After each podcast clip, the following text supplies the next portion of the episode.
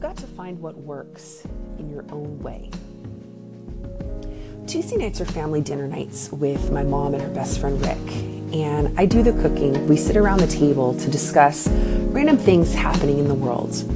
It's a weekly experience I never thought I'd have the luxury of partaking in, but one that I so look forward to, especially when my mom pulls an Iron Chef mystery basket on me.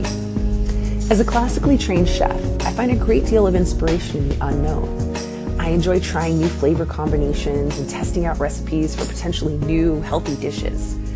Family dinner nights on produce box delivery nights are the best because I have no idea what my mom ordered and what ingredients I'll have to work with. So last night I roasted some cipollini onions with kumquats and scarlet scallions. They're like green onions but sweeter and purple, which is my favorite color. Then, as they were just about finished, I drizzled the top with some limoncello. It was magical. Now, food to me is like life. The richer the experience, the better the memory. And as a life coach, I often find my clients, who are all alphas by the way, they struggle to let go long enough to enjoy the spontaneous abundance, aka richness, that is a mystery box when it comes to life.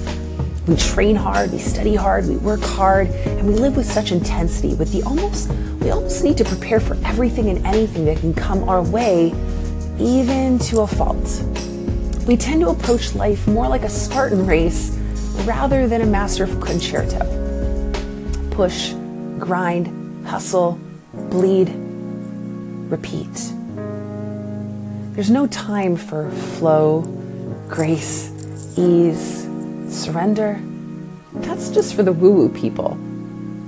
Now, when it comes to food, and for life for that matter, moments are best served at the perfect temperature and touched by the grace of an artist. But that artist must be you.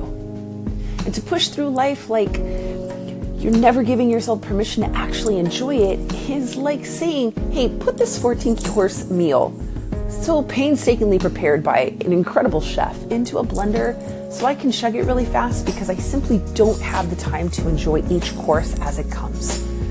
And as my late adopted grandmother used to say, the fact is, if you can't even give yourself permission to relax, you won't have time to understand why you can't seem to level up the way you know you're capable of doing. Growth requires passion. Passion requires presence. Presence requires patience. And patience, well, that's an acquired taste best served to someone who has time to wait around all day for things to happen. We're alphas, we don't have time to wait, but we need to.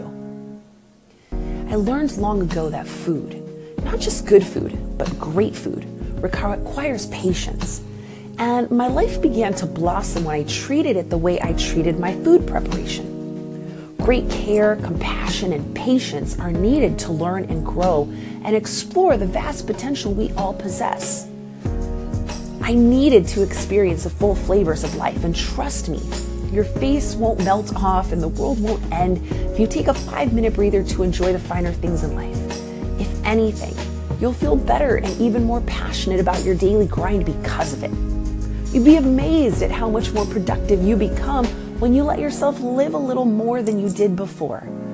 It's like a recharge for your body, mind, and spirit.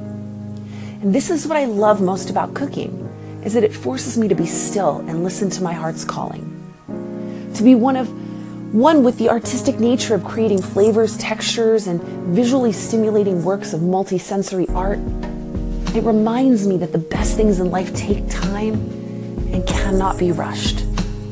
So tell me, what will it take to get you to relax, to slow down, and enjoy the finer things in life?